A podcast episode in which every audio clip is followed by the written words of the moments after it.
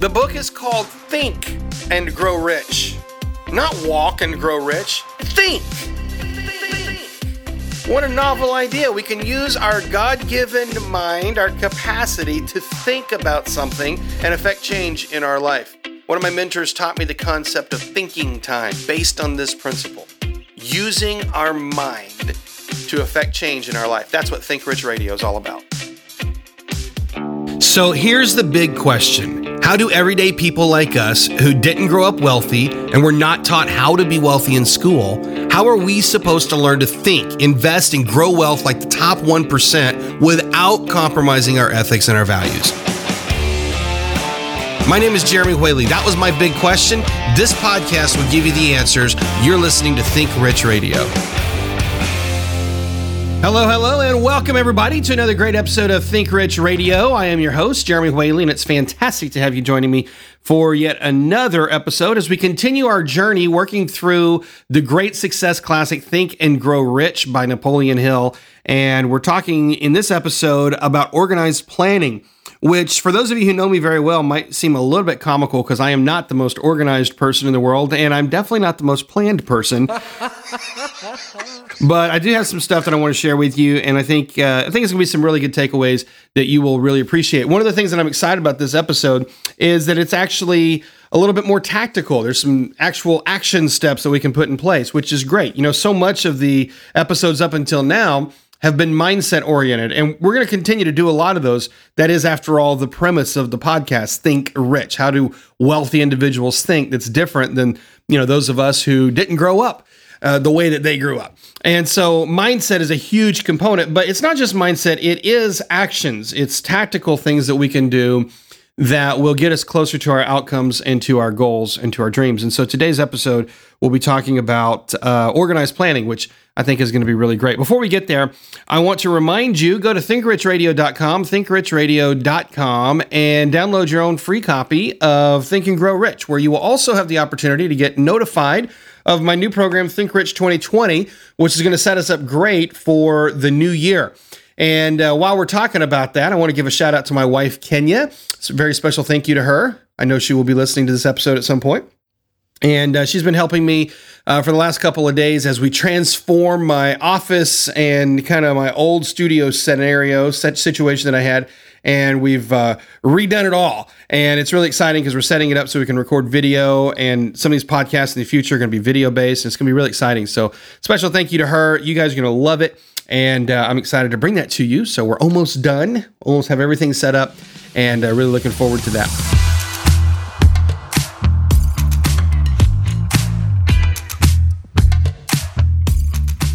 Somebody asked me the other day, said, Jeremy, why do you keep going through all these Think and Grow Rich concepts from Napoleon Hill? He's already written it. Why would you want to update it?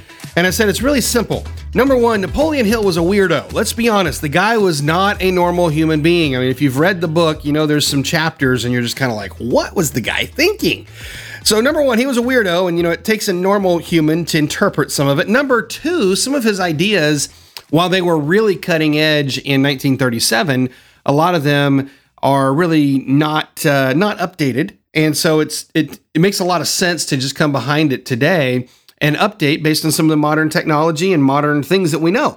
And uh, planning is one of those areas. Organized planning was a huge chapter in Think and Grow Rich, but frankly, a lot of his ideas are a little bit out of date, uh, kind of passe, and and not very practical for today. So what I want to do is I want to go through a lot of the things that I've learned about organized planning. And as I said a few minutes ago, you know, I guess I might be the perfect guy to teach you this because I'm not the most organized person. And so I've had to work really hard on some of these concepts in my life. And I'm going to give you some practical steps, some stuff that I have found that works well for me. And uh, if you're one of those people that's super, super organized and all into planning, well, I think you're going to benefit by hearing how the rest of us think. And for those of you who are not super organized, hopefully you're going to get some good takeaways that you can really apply to your day-to-day lives.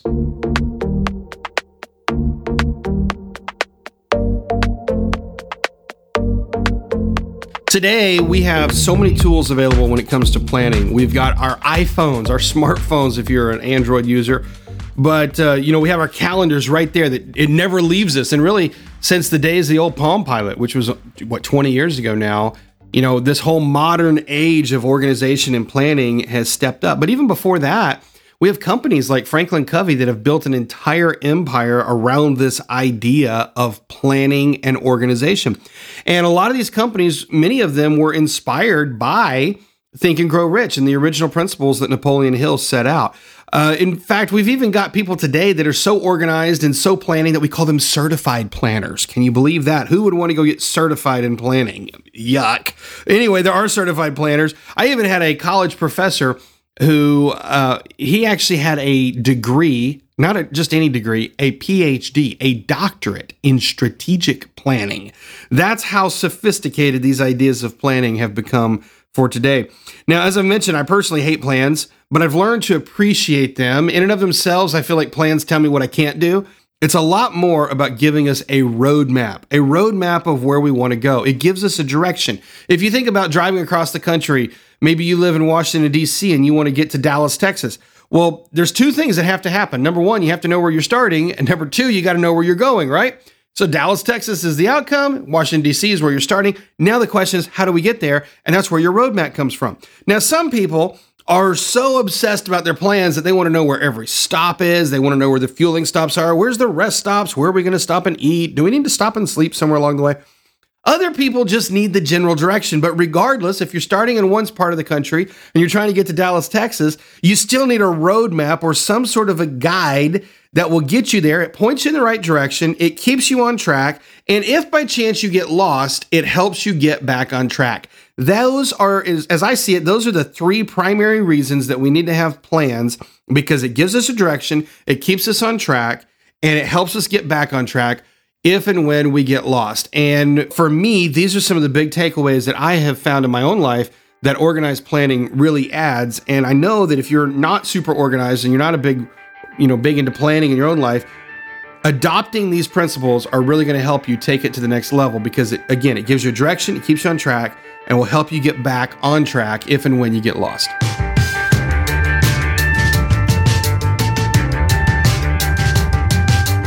I have found there are two types of planners that I run into, two types of personalities. Uh, one is the person who is overly planned, and the other is the person who has no plans. By nature, I tend to fall into the latter category.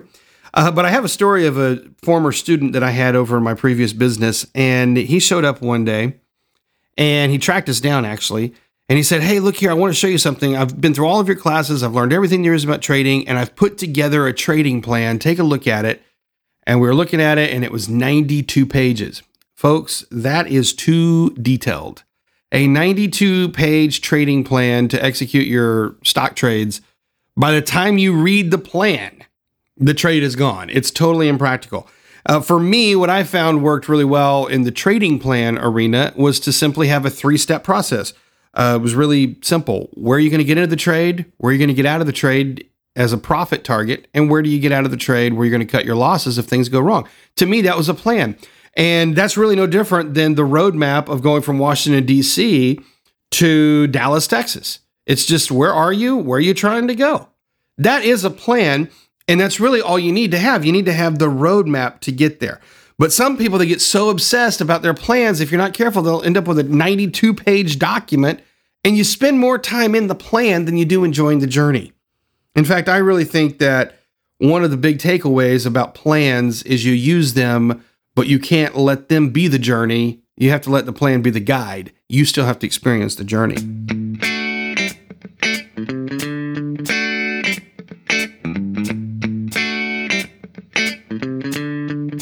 Speaking of planning personalities, I have a great story from a few years ago. I had a great opportunity to be part of a fairly large mastermind group that I was really excited to be part of. There were sixteen of us. We all represented different companies, and we came together and we called it our board of directors. And we would just listen to each other's businesses and help each other with plans and different ideas. And it was one of the highlights of my life. Uh, we did it for four years, and um, at the time, it was one of the best things in my life. And looking back, it was still one of the best things. It just it was a great season of my life. But regardless, there was one individual on that board of directors, that group, and His version of planning was the exact opposite of mine. You could not be more night and day different than this man and myself. Now, this guy happened to have a company that was doing a lot of money. And so we all respected him immediately because he was doing about fifty million dollars a year. It was a good-sized company. And their primary contracts were with the federal government. And his big organizations that he would work with inside the government were people like the F B I and the C I A and the Secret Service and all these like high, high intensity positions inside the federal government. And so for this man, he had a model of the world that said, if my f- plans fail, people die. And that was legit. They were working on counterterrorism. They were working on all these things that if there was a margin of error of one percent, people would die. And it became really problematic in our board meetings because he would bring that level of intensity to our plans. And here you have me, old J-Dub over here, totally willy-nilly. It's like, yeah, we'll get there. This is where we're going to go. We'll figure it out when we get there. And you could not have more oil and water in terms of two different personalities. Well, what ended up happening, and I watched this happen with several groups, uh, several companies that were on that board, if they listened to this man's version of planning, what would happen is, because there was no room for error, they would end up lowering their goals. They would go from stretch goals down to absolutes. So we were always absolutely going to hit the goal, and it became a very predictable metric. The problem was their goals kept getting smaller and smaller, and several of the companies actually started getting smaller and smaller if they were following his methodology because the goals were getting smaller. And so you can't, the moral of the story here is you can't let your planning be such that it prohibits you from growing. See, one of the great benefits that people like me and probably people like you, if you're a visionary like me, is one of our great benefits is we think big. We're always thinking about expansion. But one of the challenges of thinking so big is the planners come behind and they're like, well, what's the logistics? How are you going to do that thing? I always say this, vision before logistics. Vision before logistics. You got to dream big, you got to think big, and then the logistics will start to take care of themselves after the fact. But you've got to start with the big picture vision. Now, the plan is part of that. The plan starts with the vision. That's your outcome. That's where you're working towards. And here's my takeaway after looking at both sides of this. You have super, super detailed plans, and you have super big picture plans. My takeaway is this. A plan should have enough detail to get you where you want to go, but it should have enough flexibility so that you enjoy the journey. I'll say it one more time. A good plan should have just enough details to help you get where you want to go, but it should have enough flexibility so that you can enjoy the journey. And for me, a super free spirit, somebody who doesn't like to have a lot of plans, what I have found is plans benefit me going from point A to point B, but I don't want the plan to become the journey. The plan is just a guide to help me through the journey. It is still my opportunity to enjoy the journey. And I want to suggest the same thing to you. If you're a free spirit, you like to, you know, kind of feel it out as you go. Enough plans to get you where you want to go, but not enough detail to keep you from enjoying the journey. That's the secret.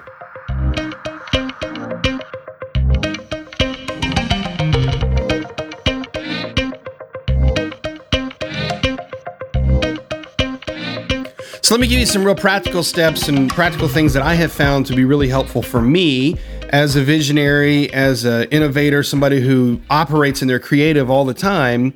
I found a few things that are really useful. And the first one is the principle of one, two, three, many. One, two, three, many. And I learned this from Tony Robbins. I'll give him full credit for it because that's where I stole it from.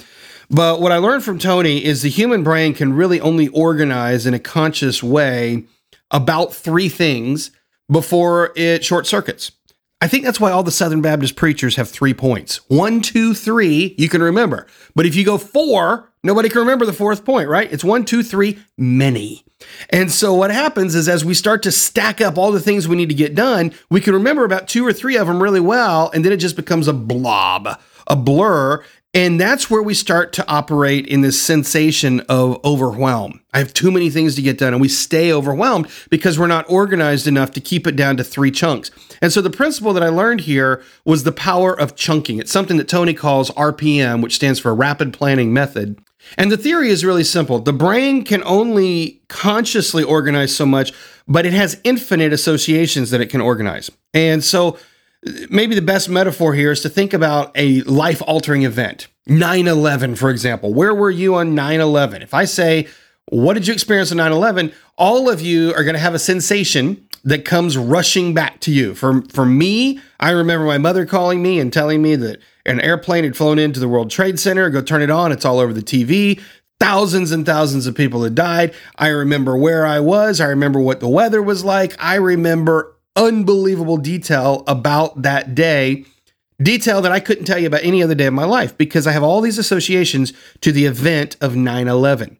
Well, you're the exact same way. If I say nine eleven, you have all these associations that come to it. Well, because our brain works that way, what works better in the organization process is to create associations to chunks. And so what we want to do is we want to chunk our life out, basically. For example, three chunks would be your personal life, your professional life, and then maybe your relationships. Those are three very good chunks. If I just sit here and say, I've got to go coach the kids' baseball team, and I got to record a podcast, and I got to go create a new product, and I've got to go to these three meetings, and I, I got a lunch meeting with this guy over here, and I got to call that realtor over there, and then I'm supposed to go on a date with my wife, and oh, I got to also buy flowers, and I, I got to sleep somewhere in there, and I'm also supposed to eat some food, and you know, it just becomes one, two, three many, right? But if I take all of these details and we chunk them out, we realize that about four or five of those things all had to do with the kids. About three or four of those things had to do with your personal well-being, your your physical fitness, your personal development. They're all about your person, you. And then you realize that a big chunk of these things are all related to your interpersonal relationships. And then there's a chunk of them that are all related to your professional work. And so if you start to chunk it out, then what happens is you go from having all this blurb of overwhelm down to three or four things that you've got to manage. And yes, there's a whole bunch of subpoints underneath that. Maybe you chunk it even further, but you have all these subpoints, but you've got these big, massive things. I've got relationships I've got to deal with. I have my professional life I have to deal with. I have my personal life that I have to deal with. And that's a whole lot easier to comprehend, to organize, and to avoid the overwhelm because we're simply chunking it out. Now, I don't have the time right now to go into great detail of R P M. I've probably gone too far right now as it is.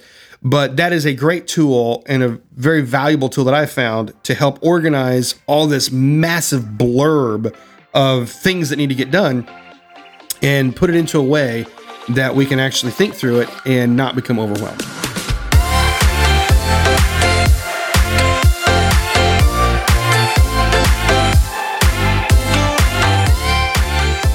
Another little tip I have comes from uh, the book called Getting Things Done by David Allen.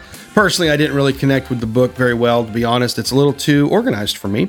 But there was a principle that I love, and I do it all of the time, and that is the brain dump principle. It's the first step of the Getting Things Done method.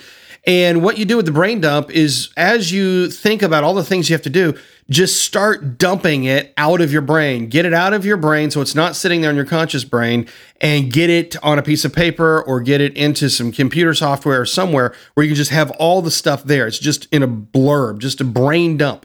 And so that's what I was doing a moment ago where I said, you know, I've got to go buy flowers. I've got to take my wife on a date. I got to take the kids to baseball practice. I got to, you know, do all these different things. Got to get brakes put on the car. You know, all these different things, just brain dump, whatever it is. And they may or may not be associated with each other. It's just brain dump. Get it all out of your conscious mind. And that is a super, super valuable technique, especially for those of us who are super creative. Just get it off of the conscious mind, get it onto a piece of paper, and then come behind it and plug it into your R P M plan, plug it into your chunks, and where you can start, you know, organizing it and getting things really separated. That is such an effective tool. And frankly, that's been the most effective tool for me is to, as I think about it, just dump it out, get it out somewhere, and then you can always come behind it when you can start organizing it into the chunks where you can start turning it into action steps that you can really get done.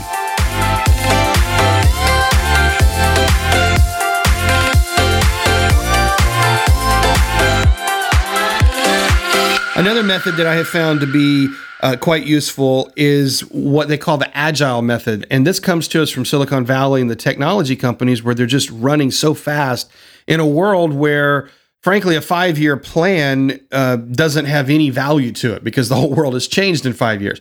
And so what these tech companies realize is we have to be more agile, hence the name, and they have to be able to develop things much, much faster. Now, I am not an agile guru, so if any of you are agile gurus, don't uh, criticize the way I'm going to describe this, but let me give you my version of this. And I think you might find that it's really a great way to start organizing stuff. And it looks like this. We start with one big picture outcome. We're not going to try to eat the whole elephant as one at once, if you will. We're just going to say, this is the big picture outcome. And that might be a year down the road. And then we go to some ninety-day big chunks. And then we get down to some thirty-day goals. But then we really are focused on the weekly, what we call sprints. And so we're just going to run towards a goal at the end of the week. And the rest of it is somewhat just a skeleton, really. We really don't have much detail there at all. It's just kind of, this is the general direction. This is where we want to be in about a month.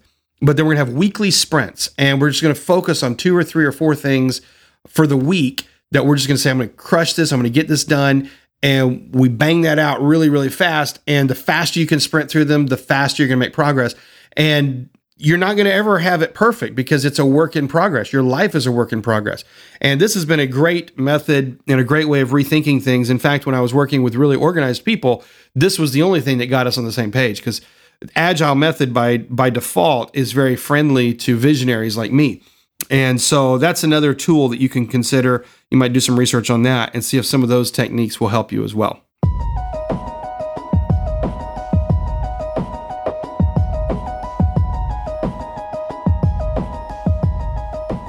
The next thing I want to share with you is the value of thinking time. One of my mentors taught me this concept.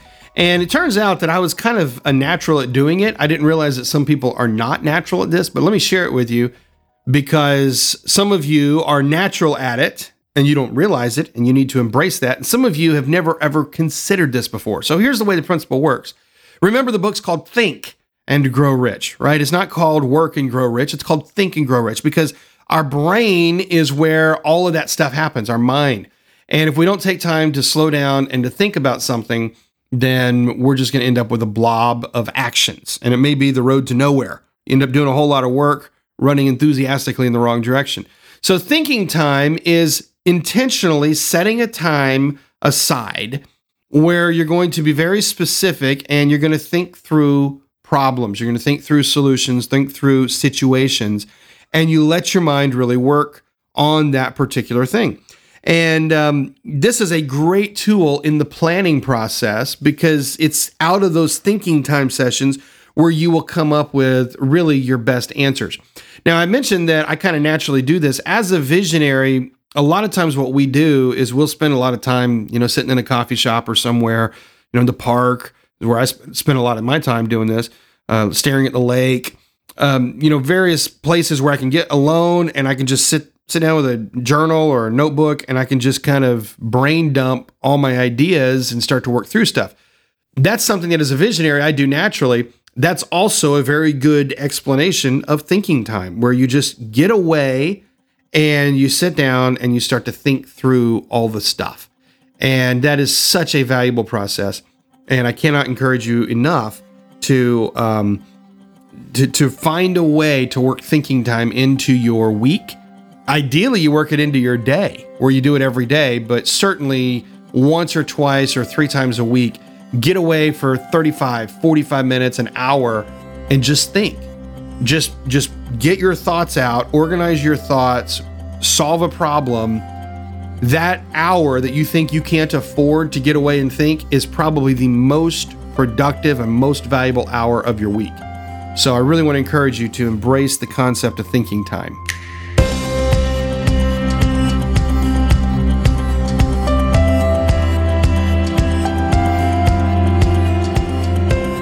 All right, so as I wrap up this episode, which has been a little bit more tactical, I want to give you a few takeaways here. Number one, schedule thinking time. If there's nothing else that you take from this episode, schedule your thinking time so you can get away and you can start to organize your thoughts. Next, I want to encourage you to find something that works for you. I've given you a few ideas here with the R P M method and the Getting Things Done method and the Agile method, but find something that's going to work for you. And if you're like me, then you may realize that you need to adapt from various models. That's really what I've done. I don't have a perfect model, Uh, but but just start to adapt from various models and see what works for you. But the key here is to embrace the planning, embrace the idea that I can sit down, I can make a roadmap, and then be flexible. Be flexible with your plans. For those of you who are super, super organized, I cannot encourage you enough. Be flexible with your plans. Your plans are a roadmap. It's the the general direction. It's not the explicit directions. All right, so it just needs to be a general direction, but you need to get some sort of a plan in place. For those of you who are really free spirits, trust me, you need to embrace the plan. And then I just want you to have this takeaway. Whatever you do, take the time to have some kind of a plan. Some kind of a plan, some thinking time, adapt something that works for you, have some kind of a plan. And remember this, failure to plan is planning to fail. Failure to plan is planning to fail. So go ahead, start making some plans now so that you can avoid failure at a later date.